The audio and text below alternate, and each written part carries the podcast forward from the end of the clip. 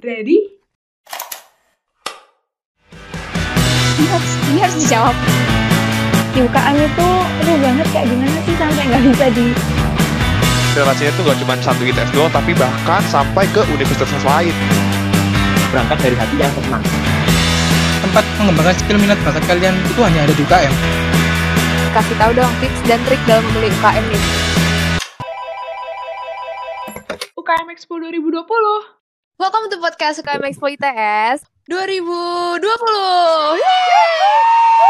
episode satu gila perada banget gak sih ini perada Aduh, berada banget. sumpah sumpah semoga gak nervous amin amin amin Amin, jangan sampai nervous dong, Pit. Kita kan udah jadi bagian nih dari podcast UKM Expo ITS yang pertama.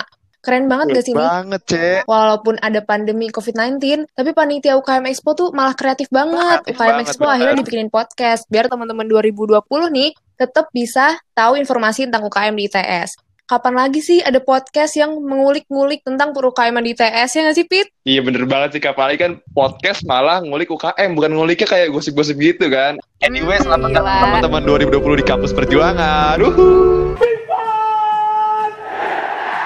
Beberapa menit gitu kita bakal ngebahas kebingungan-kebingungan teman-teman 2020 tentang dunia perukaiman di ITS. Mm-mm, bener banget. Tapi mungkin belum pada tahu nih ya, kan episode 1 nih ngebahas Oh apa iya, sih? bahas apa sih? Podcastnya tentang apa sih? Hmm, apa sih nih? Jadi nih di podcast episode 1 kita bakal ngomongin apa-apa aja nih yang teman-teman harus tahu kalau misalkan mau join UKM biar teman-teman bisa siap-siap juga. Ya nggak sih? Betul Pasti udah banget. penasaran banget nih. Kayak penasaran aja gak sih, Cek? Oh, jahat banget sih. Itulah ya.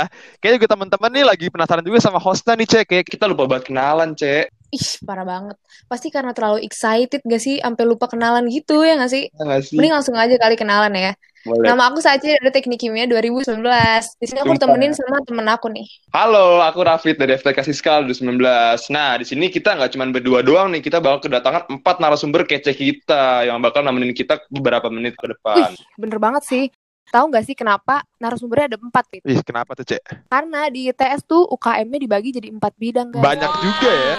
Iya, karena UKM di ITS tuh beragam banget sampai harus dibagi-bagi. Iya, Yang bener. pertama ada bidang seni, bidang khusus, bidang olahraga, sama bidang bela diri. Nah, mungkin langsung kenalan aja kali ya. Pertama-tama nih dari bidang khusus dulu deh. Kita nih kedatangan Mas Ali nih dari UKM ITS Astronomy Club atau biasanya disingkat jadi IAC. Halo Mas Ali, boleh dong saya hai ke teman-teman yang dengerin. halo jadi namaku Ahmad Ali Akbar dari jurusan Fisika angkatan 2018 Hai Mas, halo gimana nih kabarnya? Semangat banget nih Mas kayaknya ya. oh iya harus semangat dong Wih, semangat banget. Harus semangat nih Mas walaupun di tengah pandemi ya. oh iya betul Alhamdulillah. Selanjutnya juga kita kedatangan narasumber kece kita dari bidang seni, dari UKM UKTK. Ada Mbak Ayu. Halo Mbak Ayu. Hai Bayu. Halo, Boleh dulu dong Mbak, kenalan nih Mbak. oke. Kenalin nama aku Birno Rahayu dari Departemen Teknik Lingkungan. Oke, makasih Mbak Ayu. Gimana kabarnya nih Mbak? Alhamdulillah sehat. Alhamdulillah sehat. Untuk narasumber kita yang ketiga nih, kita kedatangan Mbak Catherine dari UKM ITS Badminton Community atau biasa disingkatnya tuh IBC. IBC. Buat Mbak Catherine boleh banget saya hai dong. Halo, aku Catherine dari jurusan Teknik Lingkungan. Hai Mbak Halo, Catherine, baik-baik aja ya Mbak di rumah. Semangat banget nih kayaknya Mbak. Ya harus semangat dong. Alhamdulillah harus dong. Semoga semangatnya juga dapat buat teman-teman 2020 ya, Ce ya.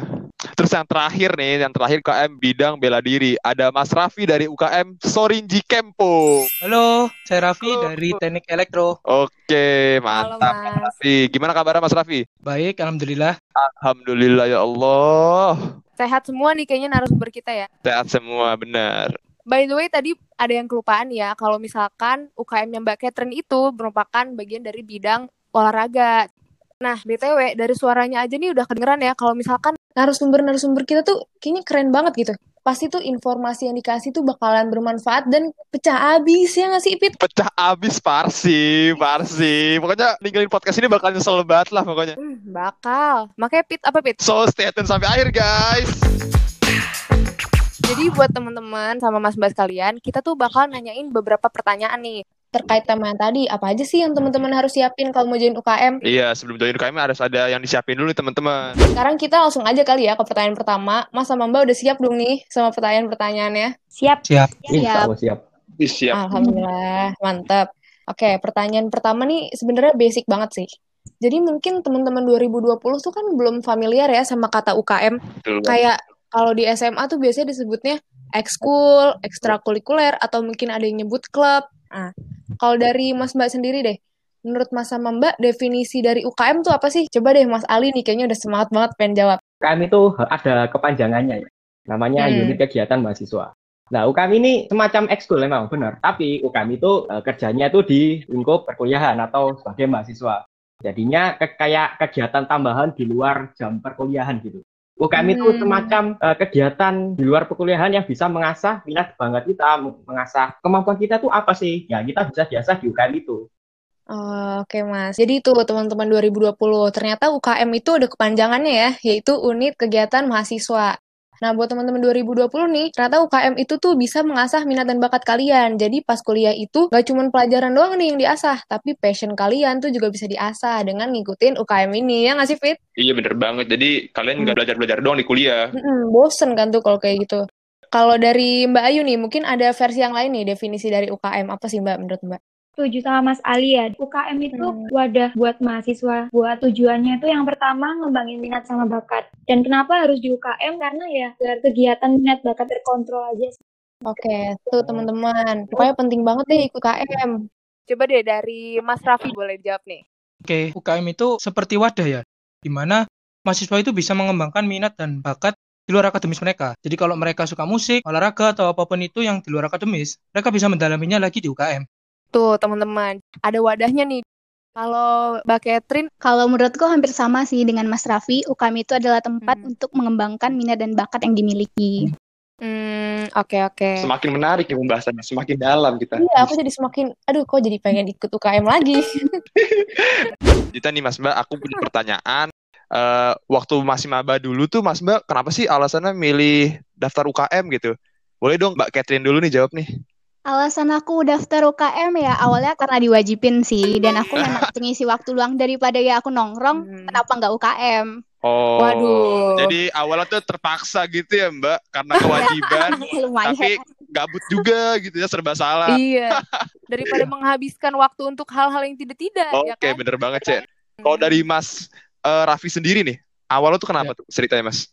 Ya jadi kalau dulu itu emang punya keinginan, Oh, keinginan. karena eh, dari kecil itu aku udah pengen belajar bela diri. Oh, kalian pengen niat ikut UKM Mas dari kecil? Enggak ya?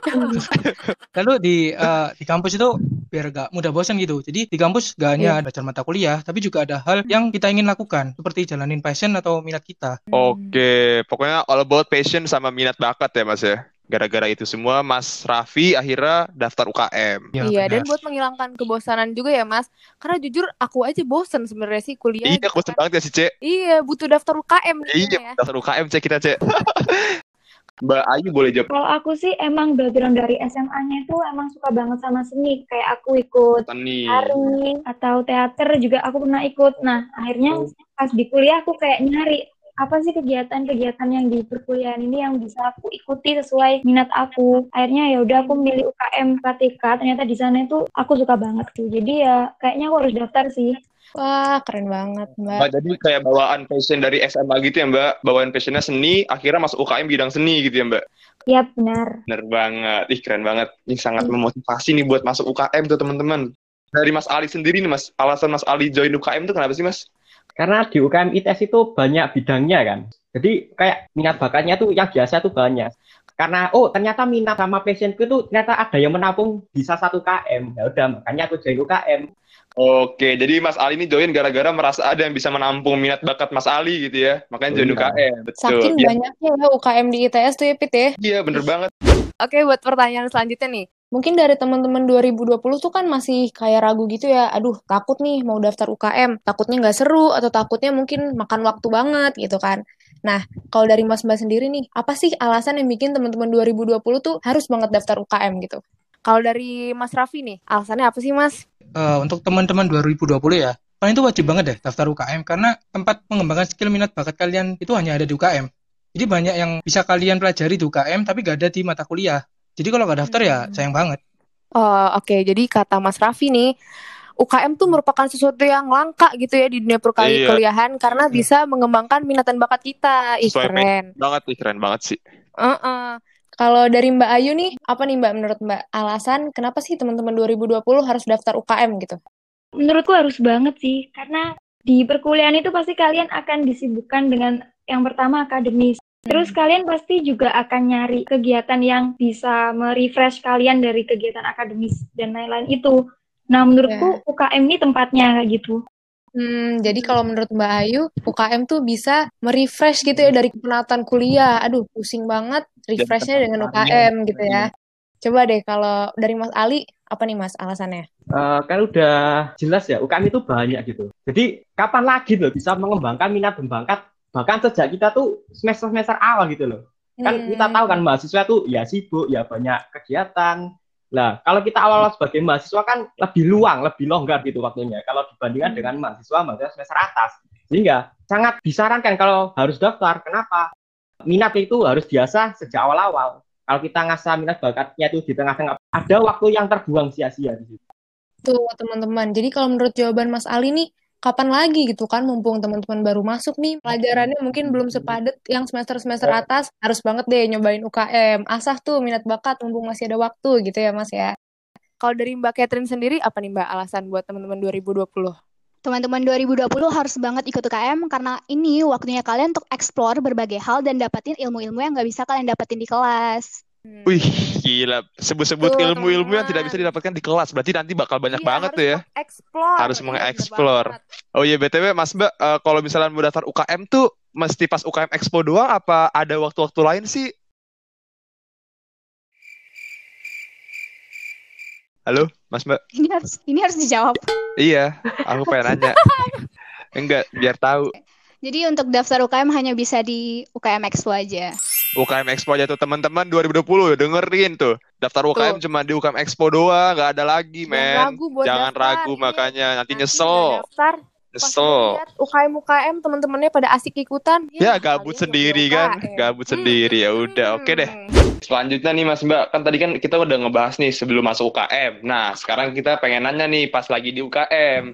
Kita pengen nanya apa sih suka dukanya pas jadi anak UKM? Wih, kayaknya ada banyak banget suka.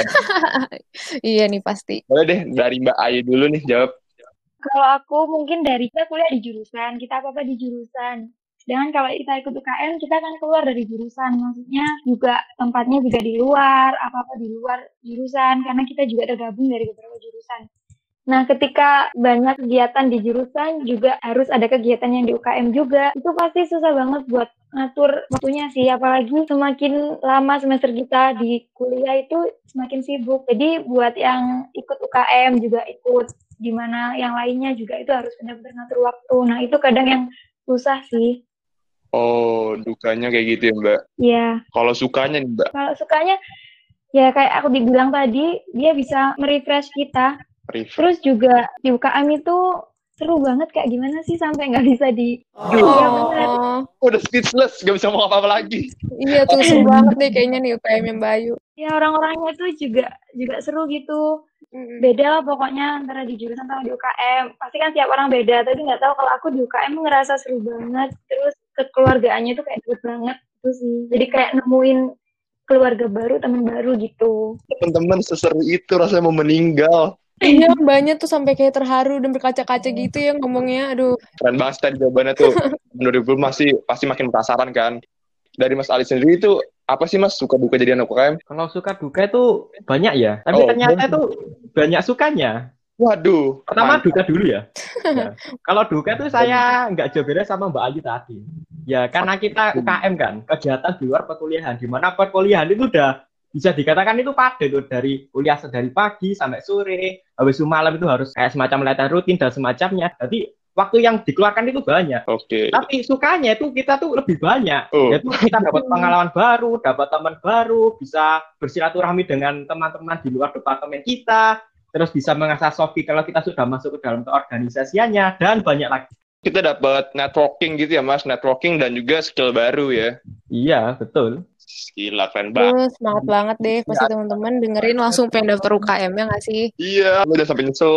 duh jangan sampai nyesel deh pokoknya semuanya kalau dari Mas Raffi nih Ya, oke. Jadi eh, kalau di UKM itu sukanya saya itu banyak teman ya. Jadi dapat banyak Oh. teman yang passionnya itu sama. Jadi kalau ngomong sama mereka tuh enak gitu. Lalu Oh, teman-temanku iya, iya. itu juga dari berbagai jurusan ya. Jadi kenalannya juga jadi banyak. gitu. Kalau Hmm, dukanya sendiri ya pembagian waktu karena waktu juga harus lebih dibagi lagi kan antara kuliah dengan kegiatan UKM. Oh, waktu ya. Berarti sama kayak Mas Ali dan Mbak Ayu Mbak. Ayu. Cuman sukanya tadi bener banget tuh kita dapet banyak temen, passionnya tapi sama. Keren banget sih. Kalau dari Mbak Catherine sendiri nih gimana nih Mbak? Suka duka jadi anak UKM? Suka dukanya kurang lebih sama dengan yang lain. Kalau Heeh. dukanya tuh waktu istirahat pastinya lebih berkurang. Kemudian Pasti. sukanya itu punya banyak kenalan dan teman dekat dari jurusan lain. Terus aku juga bisa dapat pengetahuan-pengetahuan yang sesuai dengan bidang yang aku minati. Oh, Wah, keren. hampir semuanya sama ya, Cek. Dapat Dapat relasi teman dari jurusan lain. dan juga dapat skill-skill baru yang yang cuma dapat di UKM doang gitu kan. Heeh. Nih, pertanyaan selanjutnya nih kalau buat Mas Mbak, kan sekarang Mas Mbak ini udah jadi staff ya di UKM masing-masing. Berarti kan itu merupakan bagian dari organisasi. Organisasi. gitu kan. Tapi kan organisasi tuh nggak di UKM doang kan, bisa di BEM, bisa di himpunan mungkin. Tapi apa sih gitu yang membuat Mas sama Mbak tuh memilih, oh yaudah deh aku mau organisasi di UKM nih gitu. Coba kalau dari Mas Ali nih Mas. Oke, kenapa kita- aku lebih milih UKM yo? Hmm. Yo, karena udah jelas gitu loh. UKM kan kita mengasah minat bakat gitu. Tapi ternyata UKM itu kan juga dalam tanda petik organisasi resmi yang ada di ITS kan. Ya. Nah, kalau kita ikut UKM, kita tuh beli satu dapat dua. UKM kita selain dengan mengasah minat dan bakat kita, kita tuh juga dapat ilmu-ilmu tentang soft skill, tentang keorganisasian dan sebagainya. Dan di UKM itu kalau kita mikir ke organisasiannya itu lebih santai gitu loh, karena nggak terlalu saklek sama keorganisasiannya, karena memang kita larinya tuh dari minat bakat. Jadi banyak banget ya Mas yang bisa diambil dari UKM tuh. Dan kalau misalkan buat teman-teman yang pengen nyoba organisasi, juga bisa nyobain di UKM dan lebih santai gitu ya Mas ya, organisasi di UKM tuh ya. Kalau dari Mbak Ayu sendiri nih Mbak, kenapa Mbak memilih organisasi di UKM aja deh gitu? Eh, aku setuju banget sama Mas Ali itu itu emang bener banget. Terus juga di UKM itu kita nggak akan apa ya kita nggak akan terbebani gitu loh. Kita nggak akan terpaksa. Hmm. Itu sih yang bikin aku buat tetap di UKM. Kayak aku ngelakuin sesuatu ya emang aku pengen. Karena emang di UKM kayak yang dijelasin Mas Ali tadi itu beli satu dapat dua. Oh, jadi karena UKM itu juga menyalurkan hobi, jadi Mbak tuh beneran lakukannya dari hati gitu ya. Yap, Ih, keren bener. banget deh, ya ampun. Kalau dari Mbak Catherine sendiri gimana tuh Mbak?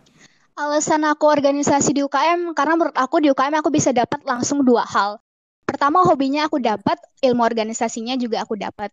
Lalu aku juga Hmm. merasa organisasi di UKM itu jauh lebih santai dan prokernya berfokus ke bidang-bidang tertentu aja. Sama ya, tadi kayak jawabannya Mas Ali, kalau misalkan berorganisasi di UKM tuh lebih enak gitu ya, lebih nyantai. Iya. Kalau dari Mas Raffi sendiri gimana nih Mas? Jadi mungkin jawaban saya gak beda jauh ya sama Mbak Catherine. Jadi di UKM itu kita sambil berorganisasi kita juga tetap bisa menjalankan hobi kita. Jadi lebih seru gitu. Tuh lebih seru teman-teman kalau berorganisasi di UKM karena Sesuai bukan hobi. cuman iya, bukan cuman berorganisasi tapi juga mengasah passion. Betul banget. Nah, pertanyaan selanjutnya nih, Mas Mbak. Kita pengen tahu nih, pengen tahu lebih detail lagi. Sebenarnya apa sih yang cuma bisa didapetin di UKM tapi nggak bisa didapetin jurusan dari segi apa pun lah itu. Kayak misalnya segi soft skill, segi organisasi, segi hard skill kayak gitu-gitulah. Pokoknya dari segi apa pun. Boleh dong, Mbak Bayu dulu deh, Bayu dulu. Eh, mungkin aku mau nambahin di UKM ini benar-benar dapet yang namanya relasi. Di UKM ini kita terdiri dari beberapa se-ITS kan ya. Jadi bener. semua jurusan di ITS bisa daftar UKM. Jadi kalau di jurusan kita bisa kenal sama orang jurusan aja. Kalau di UKM kita bisa lebih luas se-ITS. Itu sih yang jadi poin plus buat aku. Jadi kita punya relasi satu ITS teman-teman, nggak cuma di jurusan doang. Itu bantu banget nggak sih Mbak buat misalnya ke depannya kita abis lulus gitu. Iya benar ngebantu banget. Oke. Keren banget. Mbak Catherine boleh deh, Mbak Catherine kayaknya semangat banget nih mau nge-share kayak gini nih. iya. Kalau yang aku dapetin di UKM tapi nggak aku dapetin di jurusan, pastinya pengetahuan dan pengalaman sesuai bidang yang aku mau sih. Di jurusan memang disediakan hal-hal untuk mengembangkan, tapi kan nggak Oh. sedalam di UKM. Terus Oh, jadi di UKM lebih dalam gitu ya, Mbak? Oh, jelas, jelas. Bisa dapat relasi di luar jurusan maupun luar ITS sesuai bidang aku. Wah, sampai di Wah. TS juga bisa ya Mbak ya? Bisa dong. Sekali lagi relasi ya. Hanya dengan mengikuti UKM. Sangat didapatkan relasinya mantap. Oke, kalau dari Mas Raffi sendiri nih. Ya jawaban saya sama sih dengan Mbak Catherine ya. Paling penting ya relasi kita karena kita bisa bertemu dengan teman-teman dari berbagai jurusan dan kita juga ada hubungan juga kan dengan universitas lain. Oh, oke oke oke oke oke. Jadi bener-bener relasinya tuh nggak cuma satu ITS doang, tapi bahkan sampai ke universitas lain ya, Mas ya. Mm-mm. Iya. Ih seru banget deh kayaknya. Ih, banget UKM makanya join UKM di UKM Expo doang bisa join UKM. Uh, jangan gak daftar. Iya, banget pasti nyesel nyesel. Kalau dari Mas Ali sendiri nih Mas, Aku setuju sama Mbak Ayu sih. Di jurusan kan kita cuma kayak belajar perkuliahan, cuma belajarnya ya itu itu doang sih. Cuma belajar hard skill. Juga itu eh, bisa ngasah soft skill kita, mengasah hard skill kita yang bisa dikatakan itu lebih intens daripada kalau di jurusan. Walaupun memang di jurusan itu bisa mengasah seperti itu, tapi kalau di UKM kan karena kita berasal dari minat bakat kita, kita sendiri kan, udah suka si suka kita gitu kalau kita mau melakukannya sehingga lebih senang gitu, lebih pengalaman yang lebih banyak yang didapetin itu lebih menyenangkan karena berangkat dari hati yang senang gitu. Kita bisa memfokuskan apa yang kita senengi gitu. Oh iya betul. Emang sekeren itu nggak sih, C? Keren banget. Iya makanya nih. Tapi nih ngomongin daftar UKM nih Mas Mbak. Aku sendiri kan juga ikut UKM nih. Tapi aku tuh suka keteteran gitu. Misalkan nih, setelah aku latihan UKM, balik-balik malam, tugasku tuh belum kelar. Terus aku udah ngantuk gitu. Kayaknya butuh saran nih dari Mas Mbak. Gimana sih cara Mas Mbak nih selama jadi anak UKM tuh membagi waktu? Kalau dari Mas Ali deh Mas, kiat-kiat membagi waktu ala Mas Ali nih gimana? Kalau dari saya tuh sebenarnya cukup unik. Yang penting rule pertama, aturan pertama ya itu kurangi waktu tidur. Kita tidur 8 jam, kita kurangi ya cuma 6 jam bahkan sampai 4 jam gitu loh. Kan itu Iya, banyak iya. waktu sisa kan. Pokoknya gini, yang penting itu jangan sampai kita tuh nganggur gitu loh. Ternyata kita ti- tiduran di kos-kosan, tiduran di rumah, kita berleha-leha, itu jangan sampai itu terjadi. Waktu itu yang penting itu keisi semua. Oke lah ada istirahat, tapi kan secara proporsional kan, nggak sampai rebahan tiap hari gitu, terus iya. main game tiap hari. Nah itu kan waktu kan bisa terbang sia-sia gitu loh. Kalau mahasiswa itu kalau tidurnya itu sedikit itu sangat wajar sekali.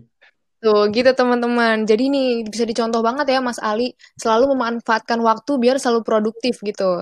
Kalau dari Mbak Ayu gimana nih Mbak kiat bagi waktu ala Mbak Ayu? Kalau yang dari Mas Ali itu juga aku setuju.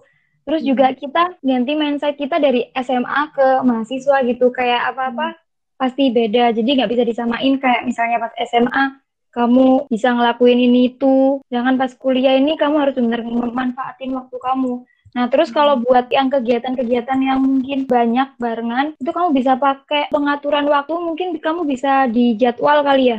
Pokoknya itu membantu banget sih, kayak misalnya beberapa hari sebelumnya atau satu hari sebelumnya ada jadwal apa aja kamu, itu bisa kamu catet. Jadi kamu nggak bakal keteteran kalau misalnya udah di hari hanya, kamu tahu, oh aku harus ke sini dulu, aku harus ini, aku harus ini.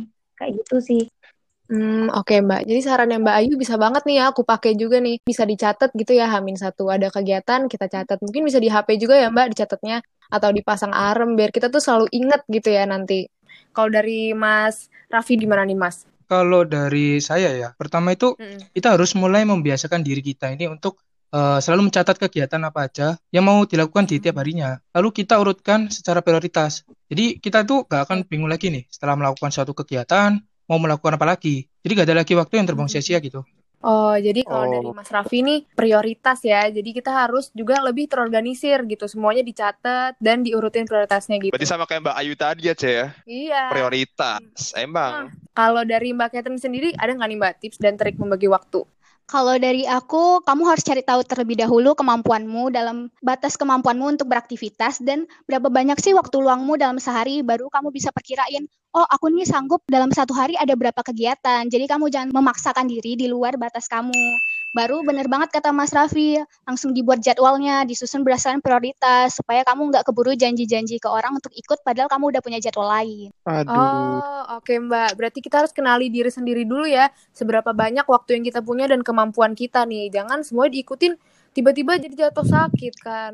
Oke, keren banget tadi jawabannya tuh, teman-teman. Pokoknya kita harus kenali diri sendiri dan bikin daftar prioritas kita kan. Jangan sampai kita cuma janji-janji doang gitu. Nah, Hmm, benar. pertanyaan selanjutnya nih. Misalnya aku pengen join UKM nih Mas Mbak, tapi ini aku nggak bisa ngapa-ngapain nih. Ceritanya aku SMA tuh nggak punya bakat apa-apa gitu. bisa nggak sih sebenarnya aku join UKM Mbak? Dari Mbak Catherine dulu deh, kayaknya boleh nih jawab duluan. Kalau kamu mau ikut UKM dan nggak punya kemampuan khusus ya boleh-boleh aja join. Karena yang terpenting kamu tuh harus suka dan nyaman dulu. Karena kalau misalnya kamu suka kan semua hal jadi asik dan mudah dipelajari. Oh, betul banget, bener-bener, banget. bener-bener. Penting suka ya. Iya. Oke, UKM berarti sangat open tuh teman-teman. Nggak Iya, harus punya apa-apa dulu. Iya, duluan. Aku pengen tanya ke Mbak Ayu sini. Kalau di UKM ku sendiri di UKTK nggak, maksudnya nggak ada basic itu nggak apa-apa karena nanti ketika kalian udah masuk ke dalamnya itu bakalan diajarin dari awal lagi. Terus juga eh, kadang kan ada yang nggak bisa sama sekali karena baru mulai, terus ada juga yang udah bisa. Itu nanti di dalamnya itu nanti kita atur buat nanti informasinya kayak gimana, buat yang bisa, buat yang belum terlalu bisa, biar efektif aja lah. Oh, jadi nanti bakal dipisahin gitu ya, Mbak, biar efektif ya, Mbak. Iya benar. Berarti buat teman-teman 2020 yang pengen masuk sesuatu tapi belum tahu passion apa enggak gitu, boleh dicoba dulu ya, Mbak. Iya benar, nggak apa coba aja. Karena nanti pasti selalu diajarin dari awal ya Mbak. Jadi Wah, jangan insecure dulu buat teman-teman. Kalau dari Mas Raffi sendiri nih, Kalau dari Kempo itu juga sama ya, gak ada syarat ya. Karena kita itu tiap tahunnya pasti mengajarkan mulai dari awal. Jadi Oh. cuma butuh diet dan komitmen aja deh. Oke, niat Wah, dan komitmen Pasti deh. diajarin dari awal tuh. Iya, jadi teman-teman jangan takut misalnya pengen join UKM bela diri atau join UKM olahraga tapi nggak bisa bela diri dan olahraga tersebut. Tenang aja teman-teman, tenang aja, bakal diajarin dari awal ya nggak sih, Cek? Iya, karena kuliah sendiri tuh merupakan tempat buat kita buka diri untuk segala hal. Harus explore lagi ya, harus dieksplor tuh pas lagi kuliah. Bener banget. Oke, dari Mas Ali nih, kalau dari Mas Ali itu ada nggak sih Mas? Kalau masalah keahlian itu tidak harus, tidak wajib, dan tidak selalu. Yang penting itu kita tuh mau belajar, mau berkembang, itu sudah lebih dari cukup. Karena kalau kita mau belajar, kita mau lebih baik dari sebelumnya, pengen maju, kan karena kalau kita ada niatan dalam hati kan diajar dari nol, kita itu kan udah sangat baik gitu loh. Udah istilahnya bahan-bahan awal untuk kita mengasah minat dan bakat kita. Hmm. Bener, bener, bener. Berarti kita harus ada komitmen dulu yang penting ya Mas ya. Iya. harus Nggak usah risau lagi, nggak usah takut lagi. Harus kalau udah mau join, Join aja, coba aja dah pokoknya ya. Siapa tahu seru, nanti semakin Oke. berkembang ke depannya gitu ya. bener banget Cek. Nah, tapi nih Mas Mbak, sekarang Mas Mbak tuh udah menjadi staff gitu ya di UKM masing-masing. Mungkin teman-teman di sini tuh ada yang tertarik buat jadi staff juga nih kayak Mas Mbak. Karena kedengarannya kan tadi seru ya. Kira-kira nih, nanti tuh kalau mau jadi staff, apakah ada seleksinya dulu sih Mas Mbak? Kalau dari Mas Ali gimana nih Mas? Eh, kalau seleksi staff itu ya harusnya ada lah. Mungkin bisa tanya, oh kamu di ini nanti kamu mau berkarya apa, kamu ngapain kan kita harus eh, ditanya dulu kan. Gak, nggak nggak mungkin tiba-tiba orang datang seakan-akan orang mau masuk rumah gak ketuk pintu tiba-tiba nyelonong kan aneh gitu. Seleksi staffnya itu biasanya tergantung kepengurusannya. Kalau biasanya kepengurusannya itu udah mau selesai atau gampangannya mau ganti ketua itu nanti yang cuma anggota biasa itu nanti bisa direkrut jadi staff. Hmm, gitu. Jadi kalau dari Mas Ali sendiri nih, nggak bisa ya langsung nyelonong aja jadi staff gitu ya. Ya salah-salah tiba-tiba udah jadi staff aja nih. Pasti ada seleksinya ya Mas ya. Kalau dari Mbak Ayu sendiri nih Mbak, Eh, sama sih, tergantung nanti juga kuotanya jadinya gimana. Tapi kalau berkaca dari tahun-tahun sebelumnya sih, yang daftar tuh selalu di atas kuota. Jadi makanya kita selalu ada seleksi kayak gitu. Iya, bener, bener. Hmm, iya iya. Wah, berarti siap-siap aja nih ya yang mau jadi staff, siap-siap nih teman-teman, seleksi. Harus berkomitmen dan konsisten. Iya, harus berkomitmen tuh. Tapi tetap aja pede dulu deh, jangan insecure pokoknya. Kalau dari Mbak Catherine sendiri, Mbak, Ada dong seleksi staffnya. berarti ada ya, Mbak? Ada Jadi ya. siap-siap aja nih teman-teman Siap-siap, 2020 seleksi ya. Kalau dari Mas Raffi sendiri, Mas? Tergantung ya. Hmm. Kita itu akan tetap mengadakan seleksi kalau pendaftarnya itu jauh lebih kuota. Tapi kalau nggak terlalu jauh, kita akan usahakan kita atur semungkin-mungkinnya agar eh, mereka yang ingin mencoba belajar organisasi itu tetap bisa belajar. Oh, Oh. jadi kalau untuk Mas Raffi sendiri terbuka banget ya buat semuanya bisa belajar organisasi gitu ya. Iya, Cek. Jadi kesimpulannya tiap UKM tuh punya beda-beda gitu ya regulasinya ya. Ada yang harus seleksi gitu, beda-beda. Oke, Mas Mbak udah nyebutin dari awal ada alasan daftar UKM, ada yang nggak bisa didapetin di jurusan, cuma dapetin di UKM. Jadi apa perubahan yang Mas Mbak rasain nih pas sebelum masuk UKM sampai sekarang nih pas udah jadi staff di UKM sampai jadi kayak udah penting banget ya inti lah di UKM. Ada nggak sih Mas Mbak dari Mas Raffi dulu deh boleh? Ya, kalau perubahan sih mungkin perkembangan di soft skill ya, karena saya juga Skill. ikut organisasinya juga dalam UKM. Lalu juga eh, pandangan kita juga lebih luas ya terhadap ITS itu. Kalau kita itu bukan hanya di jurusan kita aja, tapi ada banyak jurusan juga. Oke, dari awal pandangan cuman kelas jadi pandangan sepak bola. Kalau Mbak Kat ini gimana nih Mbak? Setelah ikut UKM, aku ngerasa lebih nguasain dan paham bidang yang aku minati. Lalu aku juga merasa lebih terbuka untuk kenal orang lain, public speaking dan ilmu manajerialku juga semakin berkembang. Teman-teman Wah, 2020 Tuh, dengerin, sumpah. bidang manajerial, public speaking, Iya, iya. bakat kita juga terasa. Ya ampun. banyak banget Cek ya. Am. Banyak banget. Harus banget teman-teman. Mbak Ayu bisa jawab deh.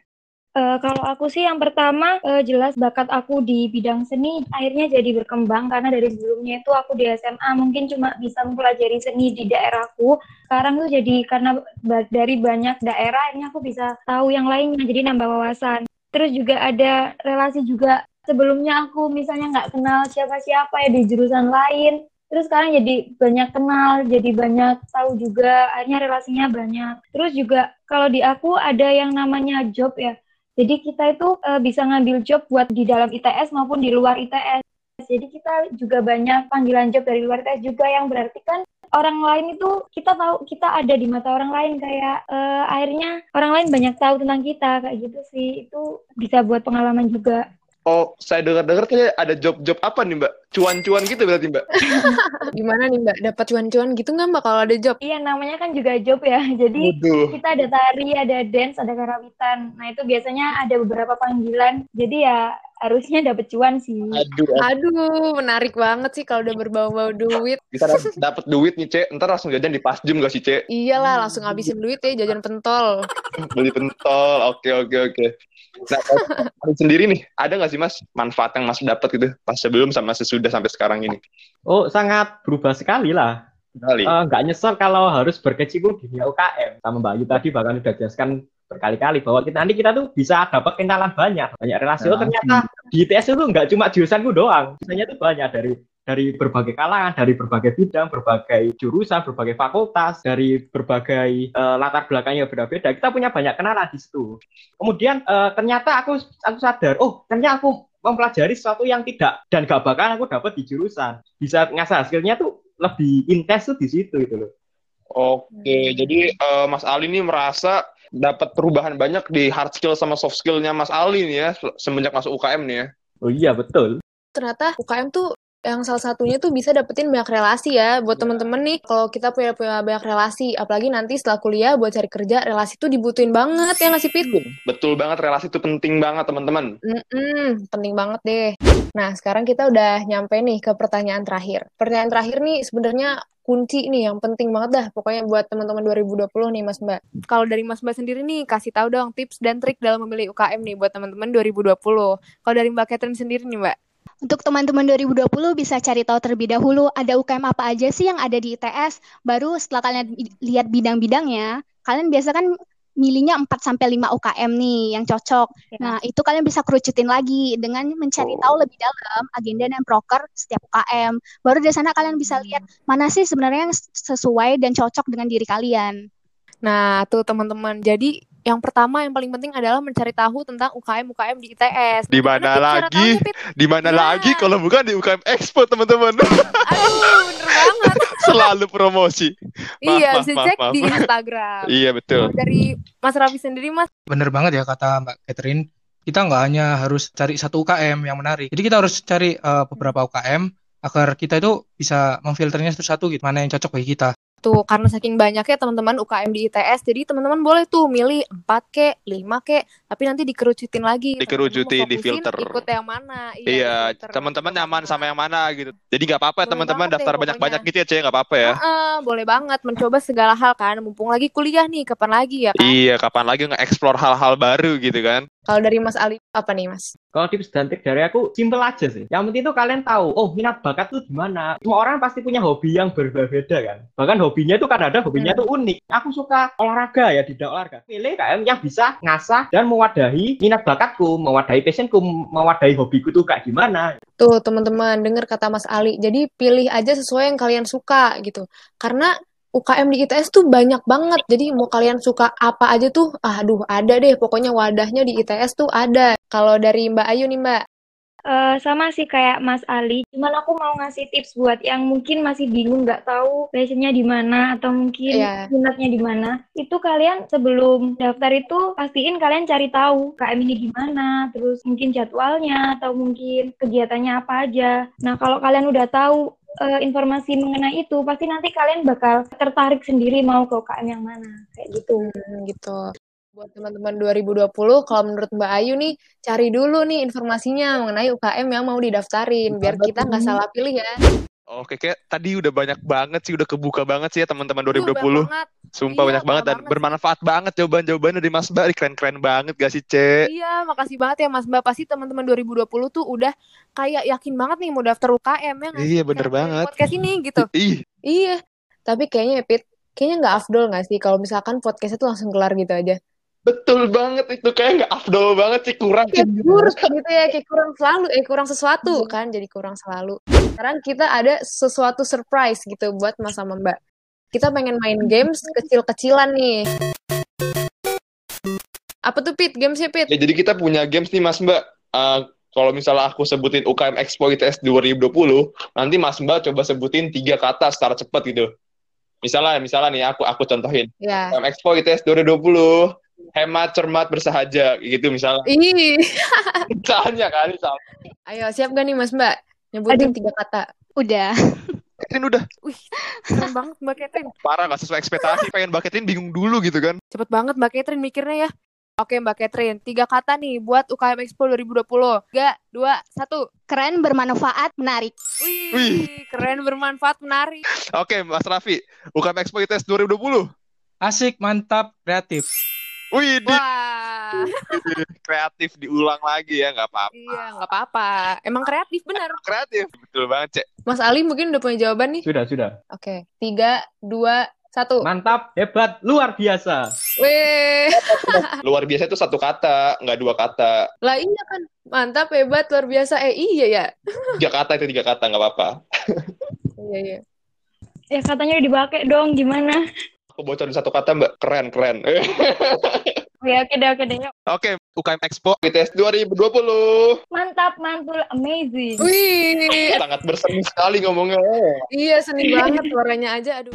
Nah makasih banget nih Mas Mbak nih ya udah mau main game sama kita, udah mau sharing-sharing ke teman-teman semua yang dengerin, udah mau join podcast kita lah pokoknya. Ih, banget emang. Makasih ya, Mas Mbak. Makasih banget juga nih buat teman-teman yang udah dengerin podcast kita sampai akhir ya nggak sih? Iya, betul banget nih. Pokoknya Semoga teman-teman gak bosen ya dengerin kita nih, jangan bosen-bosen deh pokoknya. Betul banget sih. Pokoknya jangan lupa juga cek sosial media kita di Instagram at UKMExpo underscore ITS buat pantengin Tuh. video profil UKM dan episode podcast selanjutnya. Karena kan kita kalau misalnya nonton video profil UKM bakal kenal juga sama UKM kan, Cek? Iya banyak banget tuh Ah. videonya ntar bisa diakses satu-satu. Aduh. Terus juga jangan lupa buat ikutin acara UKM Expo pada tanggal 16 September hari Rabu. Nah, Tuh benar. BTW Cek, BTW Cek. Podcast Mm-mm, selanjutnya apa tuh episode apa sih, Cek? Aduh.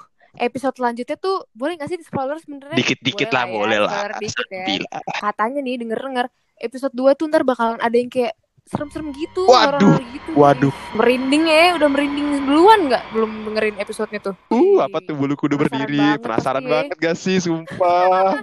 Oke deh, makanya pantengin terus dipantengin terus ya. Makanya buat teman-teman Mm-mm. 2020 ini tetap berkarya di kampus perjuangan, jangan jangan loyo-loyo, pokoknya tetap dijaga semangatnya.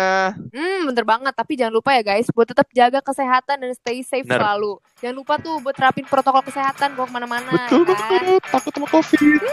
kita berdua pamit undur diri ya aku saja Dan aku Rafid. Kamsahamnida.